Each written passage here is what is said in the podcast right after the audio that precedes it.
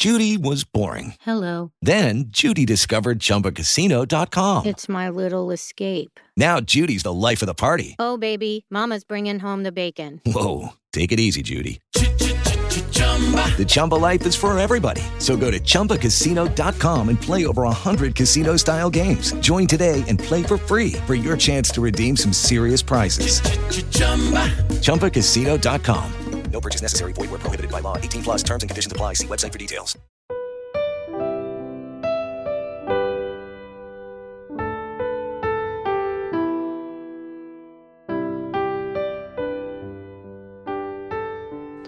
Buona domenica a voi tutti, siamo al podcast Il Vangelo della Domenica, siamo alla ventinovesima eh, domenica del tempo ordinario, questo è il podcast di padre Baldo Alagna al microfono e siamo pronti per commentare, andare a interpretare Luca 18, 1-8. Siete pronti? Allora si parte per questa bellissima pericope così complicata, così difficile, fratelli e sorelle. Il capitolo 18 del Vangelo di Luca è veramente un insegnamento importante, ma che talvolta viene frainteso. Se lo leggiamo bene all'inizio, vediamo che Gesù racconta una parabola sulla necessità di pregare sempre senza stancarsi mai, ok? Ma pertanto leggendo la parabola ci si rende conto che l'insegnamento del tutto il capitolo 18, fra l'altro, non riguarda la preghiera, ma la fede. Non una preghiera insistente, ma una fede persistente. Cosa significa la fede? Lo abbiamo già detto da due domeniche, siamo alla terza volta in cui ne parliamo. Fede, in una parola, è avere fiducia. Fede è credere completamente, profondamente. Credere e abbandonarsi a Dio. E soprattutto credere che Lui realizza un progetto che ci salva. Ecco cos'è la fede. Di quale progetto parliamo? Il regno di Dio. Ecco, vi ricordate al capitolo 12 Gesù parlava della preghiera e eh, di Luca e eh, insomma aveva presentato Dio come un padre. Dunque ci ha insegnato la preghiera del Padre nostro perché Dio è un papà che si prende cura dei suoi figli, non li fa soffrire, non li abbandona. Un padre non va uh, così a dimenticare di, di, di, di, andare incontro ai figli, ai loro bisogni, alle loro necessità, addirittura li precede, per cui non debbono nemmeno chiedere. Ora, qui non può Gesù dire qualcosa che contraddice il capitolo 12. E come aveva detto Gesù, Dio sa di cosa abbiamo bisogno. Quindi non c'è la necessità di elencargli le nostre richieste, come purtroppo qualcuno continua a fare, interpretando male questa parola e soprattutto facendo come i pagani, perché i pagani fanno proprio così. Ora, eh, il Padre già conosce le nostre necessità e Gesù concludendo questo insegnamento sulla preghiera aveva detto cercate piuttosto il suo regno e queste cose vi saranno date in sovraggiunta. Quindi capite che eh, siamo soltanto a, all'inizio, come introduzione di questo nostro passaggio, di questa nostra pericope il cuore di questo Vangelo è il regno di Dio.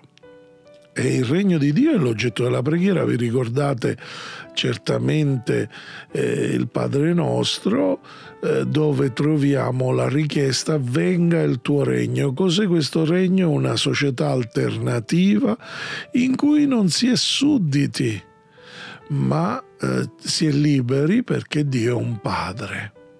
Vedete, questo brano che adesso leggiamo i primi otto versetti del capitolo 18 del Vangelo di Luca, quindi non è un insegnamento sull'insistenza della preghiera di domanda verso un Dio che è sordo, verso un Dio che non gliene frega niente, che va supplicato, per favore supplicami. No, non, non ti dice questo. Quello è il Dio dei pagani, non è il Dio che ci presenta Gesù Cristo, non è il papà, il padre.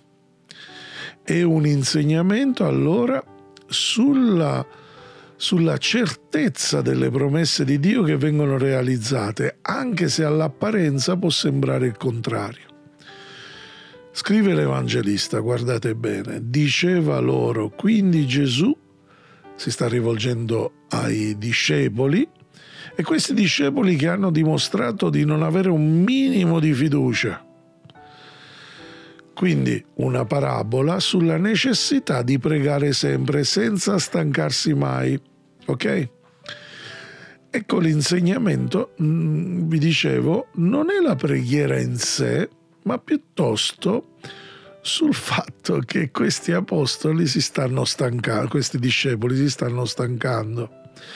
Allora è un insegnamento piuttosto su una parola che sarà ripetuta quattro volte nella nostra pericope, la giustizia, la zedaka. Infatti questo termine eh, ci dice il regno di Dio. Perché? Perché il regno dei farisei, quel regno insomma dove i romani, Erode, ma non è nella giustizia allora la preghiera è un mezzo per entrare nella giustizia. E soprattutto questa società alternativa ha bisogno di, di, di essere proposta, la giustizia del regno, giustamente come una buona notizia. Quindi il cuore dell'evangelizzazione dei discepoli è proprio questa giustizia del regno. Ma andiamo al nostro testo. In una città viveva un giudice che non temeva Dio né aveva riguardo per alcuno. Il ritratto che Gesù fa del giudice è naturale, è qualcosa di terribile. Eh, si tratta di una persona molto potente perché decide della vita e della morte degli altri, ma Gesù lo, lo presenta proprio in questo Vangelo, è presentato come una persona superba. E questo ci richiama un pochettino al famoso cantico che sempre nel capitolo che sempre nel Vangelo di Luca, al capitolo 2, la Vergine Maria offrirà proprio dicendo a, eh, parlando proprio dei potenti e tutto il cantico del Magnificat non è altro che un annunciare il progetto di Dio sulla creazione e dalla creazione si realizza fino ad avere bisogno della collaborazione delle persone. E Maria aveva detto proprio che Dio ha disperso i superbi, ha rovesciato i potenti dai loro troni. Ora, qui vediamo che il potente è sul trono ed è pure superbo. Eh, Maria continuava a dire eh, che ha innalzato gli umili, ha ricolmato di beni gli affamati, ha rimandato i ricchi a mani vuote. Questo è il progetto di Dio. Vedete, non possiamo leggere la parola di Dio eh, prendendo un versetto e dimenticandoci quello che viene prima il cantico di Maria messo al capitolo 2 è veramente lì per dirci che poi sarà sviluppato tutto nella predicazione, nella formazione di Gesù ai discepoli, certamente passando anche da questo capitolo 18. Questo è il progetto di Dio. E su questa fiducia che Gesù insiste. È questa la fede che devono avere i suoi discepoli, per la quale devono attivarsi, devono convertirsi, collaborare. Continuiamo, in quella città c'era anche una vedova e qua eh, vediamo che Gesù contrappone al potente, al superbo, l'immagine della, de, di una persona molto umile, anzi della persona più umiliata potremmo dire. L'immagine della vedova proprio a quei tempi, poi potete vederlo in tutta la Bibbia, rappresenta la persona che per eccellenza, non avendo uomo che pensa a lei, che la protegge, e purtroppo alla merce di tutti. Chiunque può fare quello che vuole, la persona emarginata a cui nessuno pensa che non ha protezione, la più bisognosa in effetti. Tanto che eh, anche nell'Antico Testamento Dio è presentato come il difensore delle vedove perché Dio ha a cuore queste creature che sono abbandonate, ma ancora oggi lo vediamo, cari amici, dove talvolta neanche i figli pensano alle proprie mamme, papà, vedove o vedovi e talvolta li vediamo abbandonati agli RSA, a questi ospizi che in effetti distruggono queste persone ancora di più. Vedete, in un certo qual modo questa persona, l'immagine della persona più umile che esisteva in quel momento, in quella città, andava da questo potente, da questo giudice e gli diceva fammi giustizia contro il mio avversario. Allora, innanzitutto, prima volta che noi, che noi sentiamo la parola giustizia, tzedakah, c'è esattamente quello che i mendicanti, i poveri dicono in Israele per chiedere eh, insomma un'offerta, non dicono fate la carità, fammi giustizia. Ma la cosa interessante è che questa donna parla di un avversario, non lo cita chi è. Ecco che per la prima volta questo termine che poi verrà ripetuto quattro volte, è utilizzato. Andiamo avanti e poi lo capiremo che cosa vuole dire. Per un po' di tempo egli non volle, quindi il potente ha un'autorità. Fare giustizia a questa donna perché ha un avversario di cui lei non dice chi è il nome, e ha dei soprusi verso di lei ma poi disse fra sé, anche se non temo Dio, e qui non significa avere paura di Dio, ma il timore di Dio, che come saprete sicuramente, il timore si distingue dalla paura perché il timore reverenziale. Lucky Land Casino asking people what's the weirdest place you've gotten lucky? Lucky? In line at the deli, I guess? Aha, in my dentist's office. More than once, actually. Do I have to say? Yes, you do. In the car before my kids' PTA meeting. Really? Yes. Excuse me, what's the weirdest place you've gotten lucky? I never win and tell. Well, there you have it. You can get lucky anywhere playing at LuckyLandSlots.com. Play for free right now. Are you feeling lucky? No purchase necessary. Void where prohibited by law. 18 plus. Terms and conditions apply. See website for details. Fa dei figli, dei veri figli del padre. Quindi riconosce il potente di non avere un timore riverenziale, quindi di rispetto di Dio, e guarda, e, e, e dice anche che e non ho riguardo per alcuno. Il, ritratto, il ritratto che Gesù ci fa è veramente atroce di quest'uomo, è un tiranno. Diremmo quasi che potremmo vedere un, un grande tiranno di oggi, un Putin o non so chi, chi altro dietro questo giudice. In effetti Gesù ha una mentalità chiara, quando vede dei tiranni, per lui, per Gesù, praticamente queste persone non hanno potere, anzi sono atroci, sono persone che in effetti non credono in Dio e non rispettano gli altri. Questo è quello che sta dicendo, anche se non temo Dio e non ho riguardo per alcuno. Eh? Dato che questa vedova mi dà tanto fastidio, cioè infastidito di fare quello che è pagato a fare. È infastidito perché questa persona non lascia la presa fino a quando non gli farà giustizia. Quindi le farò giustizia perché non venga continuamente a importunarmi. Io direi che è quasi un mafioso.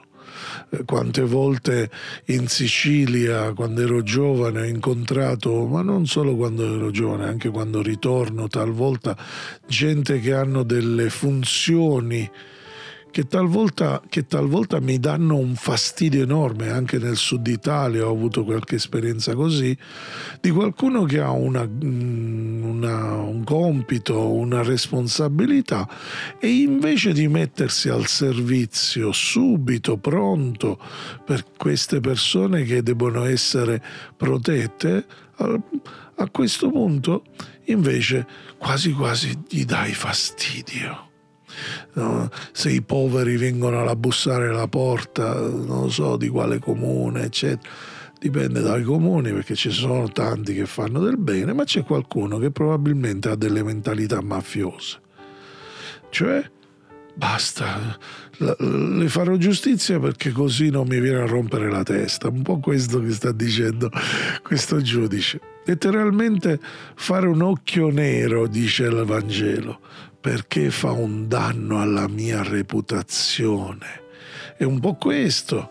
Questa persona viene a rompermi la, le scatole, in effetti mi fa l'occhio nero, è proprio l'espressione usata proprio dal greco coine, cioè mi fa un'immagine negativa eh, che rovina la mia reputazione di autorità verso gli altri.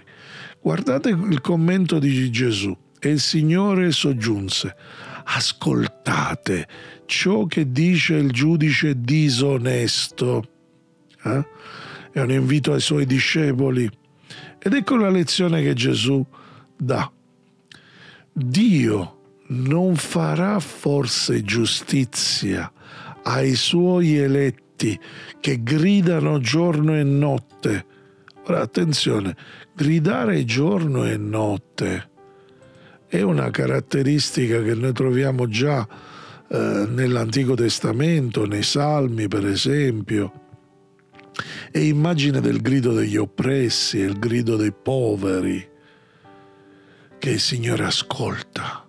Perché il Signore non è un prepotente, non è un tiranno. Eh? Quindi gridano giorno e notte verso di Lui li farà forse aspettare a lungo, io vi dico che farà loro giustizia prontamente. Vedete, qua non, Gesù garantisce che il progetto di Dio sull'umanità, cioè il regno di Dio, questa società alternativa dove ai falsi valori dell'avere, del comandare, del sopruso, della guerra, del, dell'inciuscio, della politica, di scegliere le poltrone, tu mi dai questa poltrona, io ti voto la presidenza del Senato, tu mi dai questa poltrona eh, praticamente alla Camera, io ti do questo inciuscio inciuci, inciuci terribili, non hanno a che vedere con il regno di Dio, anche se magari citano il Papa o il Vangelo. Eh, che, che povertà purtroppo si sentono da queste persone. Vedete, invece Gesù ci, ci, parla, proprio, ci parla proprio della vera fraternità.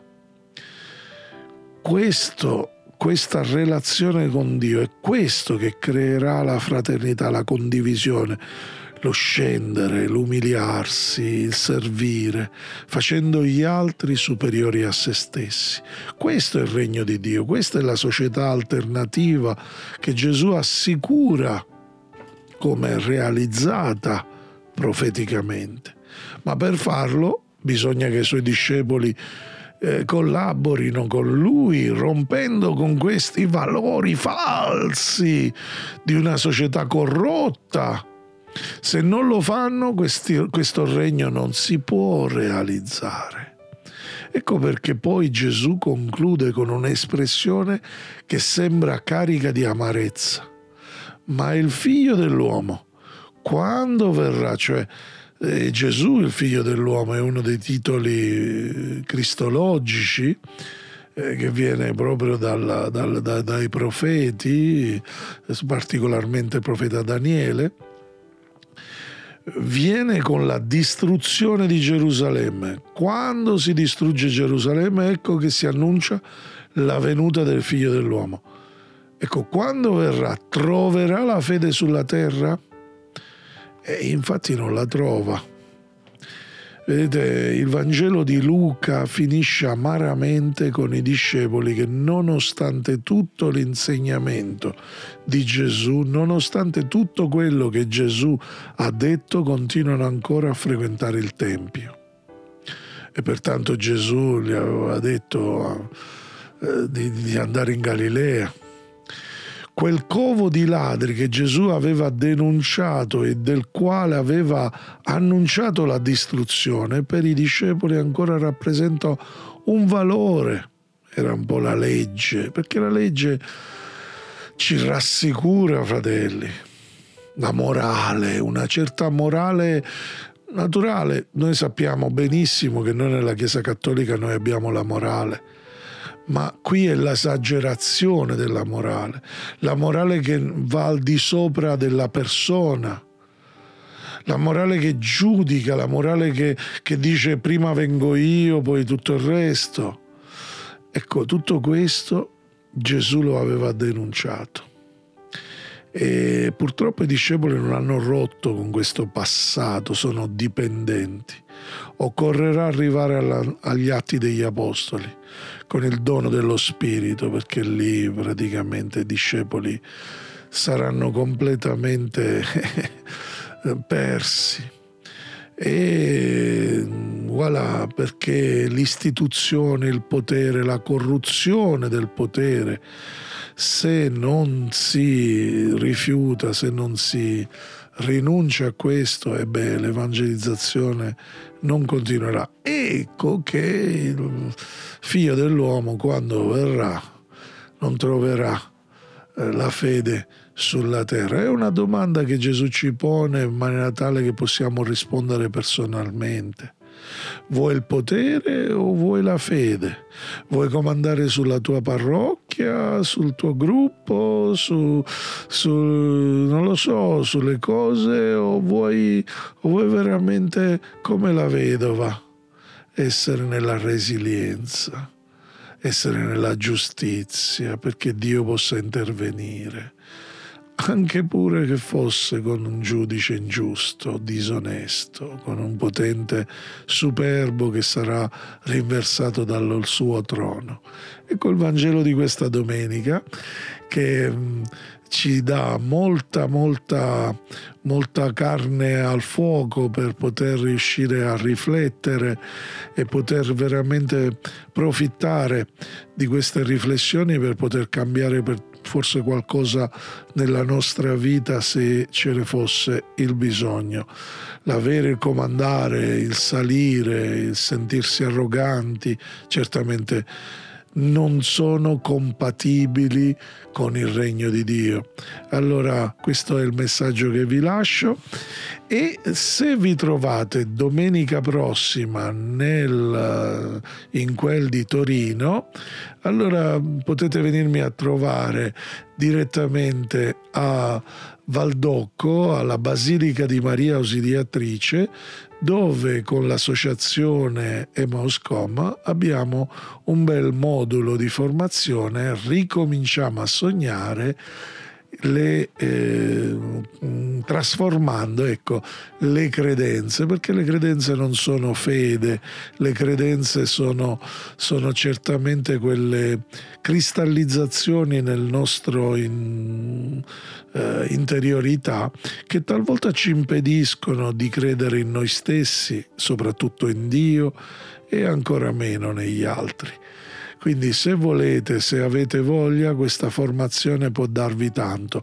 Andate su Emmaus com.center e ehm, potete certamente eh, seguire questa, questo ritiro anche su Zoom, quindi eh, iscrivendovi sul sito, ecco, eh, andate su, proprio sul masterclass, eh, la formazione, vi iscrivete, ma vi incoraggio perché veramente questo ci può aiutare a farci del bene e soprattutto programmare un discepolato che non si ferma davanti a nulla all'immagine della vedova, ma soprattutto per annunciare questo regno di Dio meraviglioso che aspetta soltanto che la nuova generazione di cristiani guarisca, si formi e parta veramente nel nome di Gesù.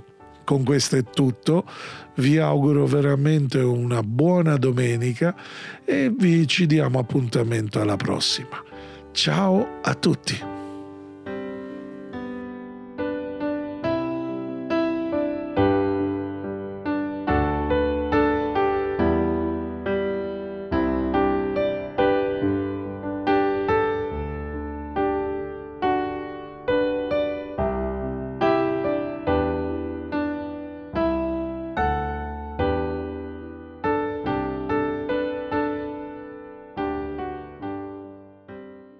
Judy was boring. Hello. Then Judy discovered ChumbaCasino.com. It's my little escape. Now Judy's the life of the party. Oh, baby, Mama's bringing home the bacon. Whoa, take it easy, Judy. The Chumba life is for everybody. So go to ChumbaCasino.com and play over 100 casino style games. Join today and play for free for your chance to redeem some serious prizes.